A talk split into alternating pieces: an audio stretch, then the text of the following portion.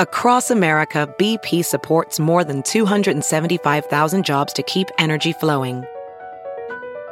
Jobs like building grid scale solar energy in Ohio and producing gas with fewer operational emissions in Texas.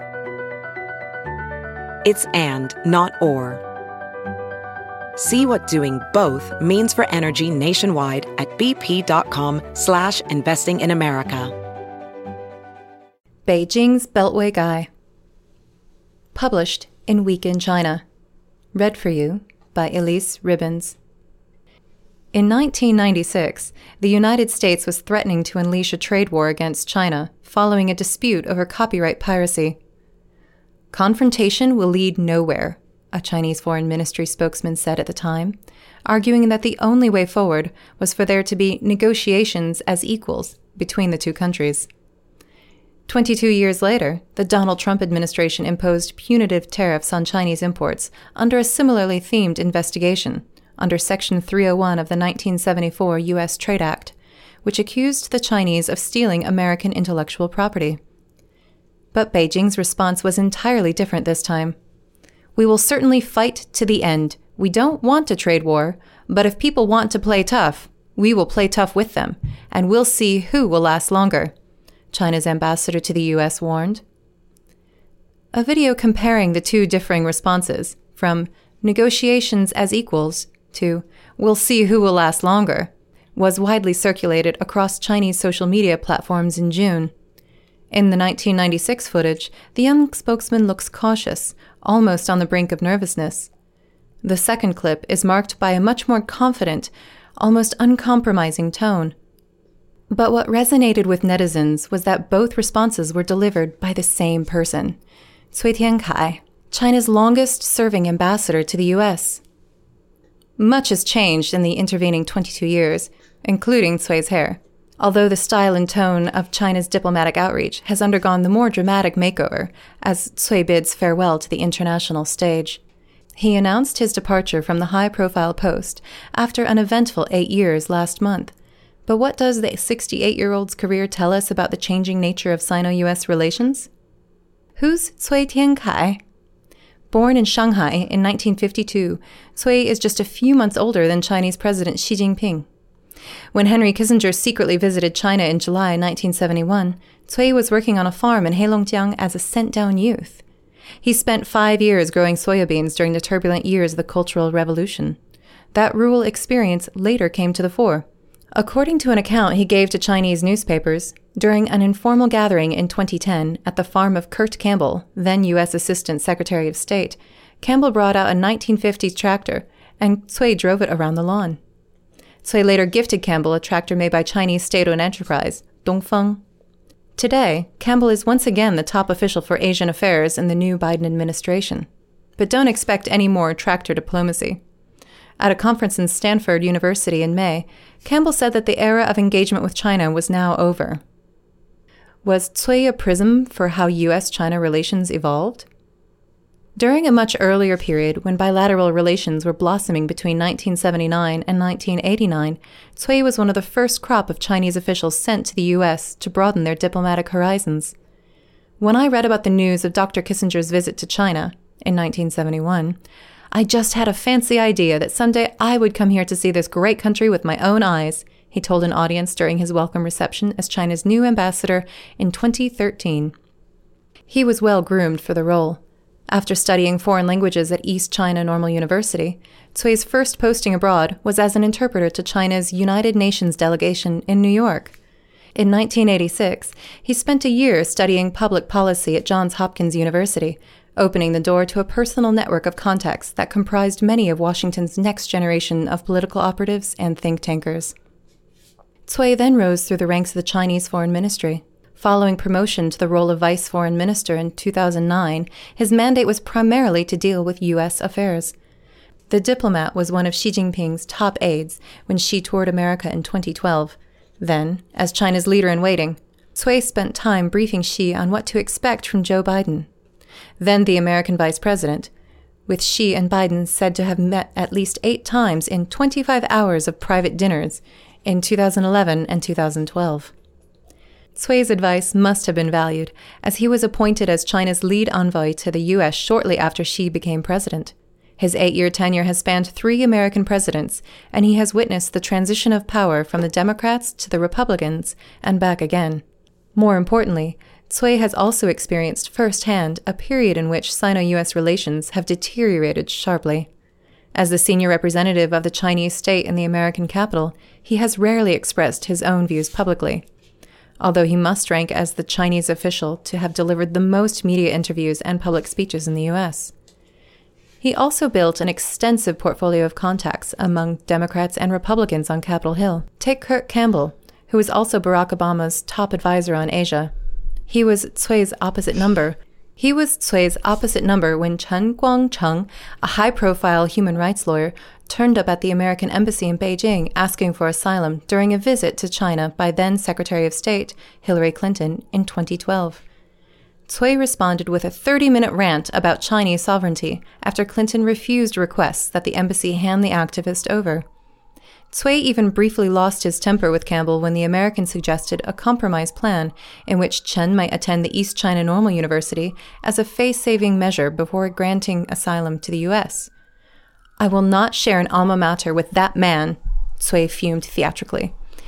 He is very strategic, always comes with a game plan, is never rattled, and if he did express anger, it was as part of a show, Campbell told the New York Times in 2013. By then, the same newspaper was describing Cui as the Chinese diplomat with perhaps the deepest knowledge of the United States.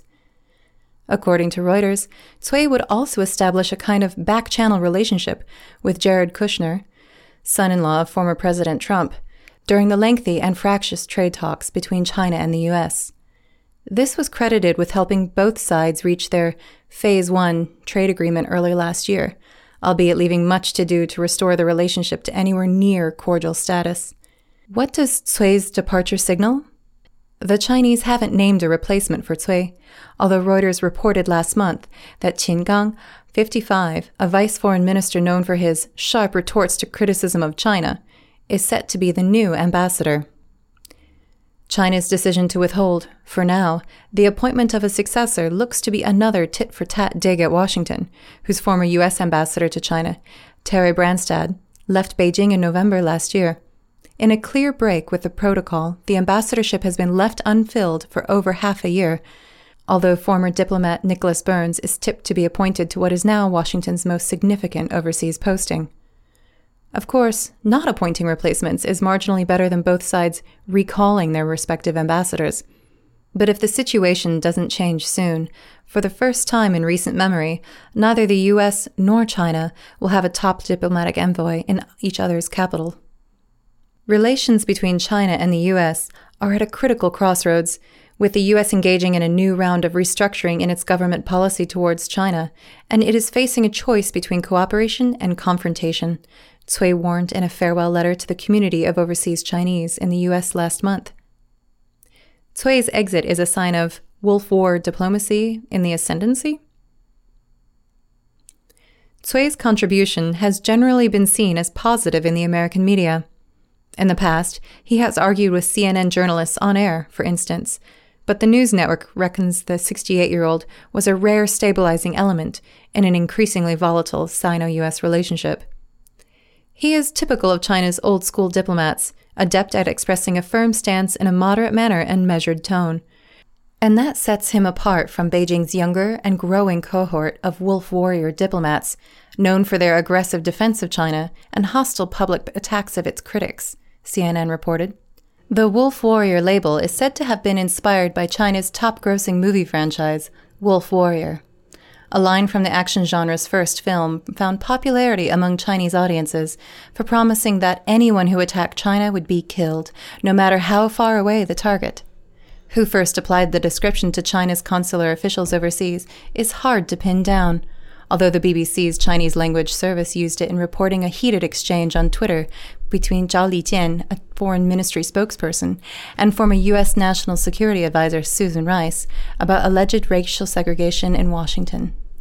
The term is now widely used in the West to describe the more strident reaction from Chinese officials to perceived criticism of their country, and a dramatic departure from former paramount leader Deng Xiaoping's advice that the Chinese should hide brightness, nourish obscurity, bide our time, and build our capabilities, i.e., keep a low profile and stay on good terms with other countries. In this context, Cui has typically been seen as a stalwart of the older diplomatic school, especially when he rejected a conspiracy theory promoted by Zhao that the coronavirus had originated in a U.S. military lab. How can we believe in all these crazy things? Cui said in an interview in March last year. In citing this remark, Cui was not only rebuffing Zhao, but also rejecting allegations that COVID 19 had originated from a lab leak in China's Wuhan. His message was that it should be left to the scientists to investigate how the virus had emerged, and that it was dangerous for journalists or diplomats to jump to their own conclusions. All the same, his intervention was enough to. Mm. All the same, his intervention was enough to cement the view that Cui was trying to distance himself from the outspoken colleague Zhao, a man that has come to seem as the public face of China's wolf warrior diplomatic style. Pingshi diplomacy is the new term being used. What is it? There has been speculation in recent weeks that Beijing wants to dial down the more aggressive approach from some of its diplomatic representatives. At a study session of the Politburo last month, an expert on international communications was invited to speak about how to cultivate a credible, lovable, and respectable image for China overseas. According to a report from the Wall Street Journal this week, the Foreign Ministry is also taking steps to rein in the most combative of its overseas officials, including drafting new guidelines for them on how to best use Twitter. High level meetings about the adjustment were arranged as early as April, the newspaper said, motivated by concerns that the wolf warrior strategy had alienated the Americans and its allies in ways that risked isolating the Chinese and their economy. However, the punchier style has a sizable fan base in China, and there have been mixed messages from the very top of government about whether it is welcome or not. Zhang Weiwei, the Fudan University professor that Xi invited to address the Politburo last month, certainly doesn't see much wrong with the approach. We need to make the West get used to this, the Global Times reported him as saying last month, with advice that the Chinese be straight in responding to arrogant and ignorant people, but humble in talking to more amenable audiences. The Wall Street Journal has also noted this week that Xi himself has demanded that his diplomats show fighting spirit in defending China's interests overseas.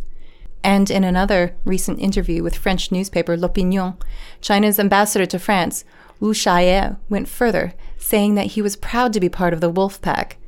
We want to stand in the way of the mad dogs that attack China, he insisted, adding that Chinese diplomats should be judged on whether our people are satisfied or not. Echoing the warning from Zhang Weiwei, Lu said that politicians in the West need to get accustomed to the new way in which the Chinese are responding in international affairs, too.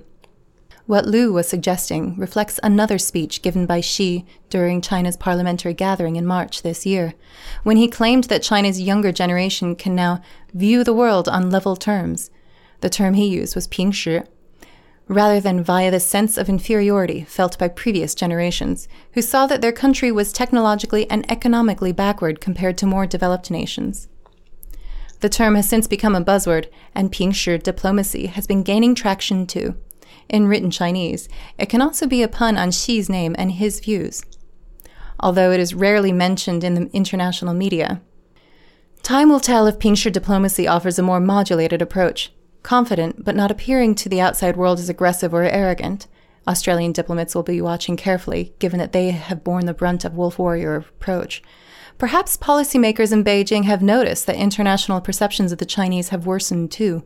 Negative opinions were close to historic highs in most of the 17 advanced economies surveyed in the Pew Research Center's latest polling, published last month. Of course, the counterargument from the Chinese is that rising criticism was probably inevitable from nations unaccustomed to China's status as a superpower, as well as its new determination to defend its own interests. The more hawkish voices in China's foreign policy elite have argued that there will be less need to curry diplomatic favor in future, too, as China's economic and political reach grows. But in the shorter term, the next litmus test for diplomatic ties between the two superpowers is going to be a face to face meeting between Xi and Biden later this year. The Wall Street Journal reports that Chinese diplomats were initially cool on the idea, but they are now more open to a summit on the sidelines of the G20's leaders' meeting in October in Rome. Maybe Cui will be called in for his advice. A positive meeting could be crucial for a thawing of tensions. This may even matter more for Xi than Biden ahead of China's hosting of its first ever Winter Olympics next February. After all, it would be a major loss of face for the Chinese leader were Biden to heed the call of House Leader Nancy Pelosi and other U.S. politicians and orchestrate a diplomatic boycott of the Beijing Games. Such a move by Biden might persuade other world leaders to snub an event that Xi has invested a lot of personal political capital in, not to mention tens of billions of yuan in new infrastructure spending. Indeed, more ultra hawkish voices, such as Senator Rick Scott and six of his Senate colleagues, introduced a resolution this year asking the International Olympic Committee to take the Games away from host city Beijing and to hold them elsewhere. Nikki Haley, former U.S. ambassador to the UN, has said that no American athlete should be sent, repeating the 1980 Moscow Olympic boycott. Amid such sound and fury, Xi will be keen to make sure Biden leaves his Olympics well alone and as such, he may be prepared to be more emollient in his approach to the October summit if it stops things going downhill further ahead of February's event.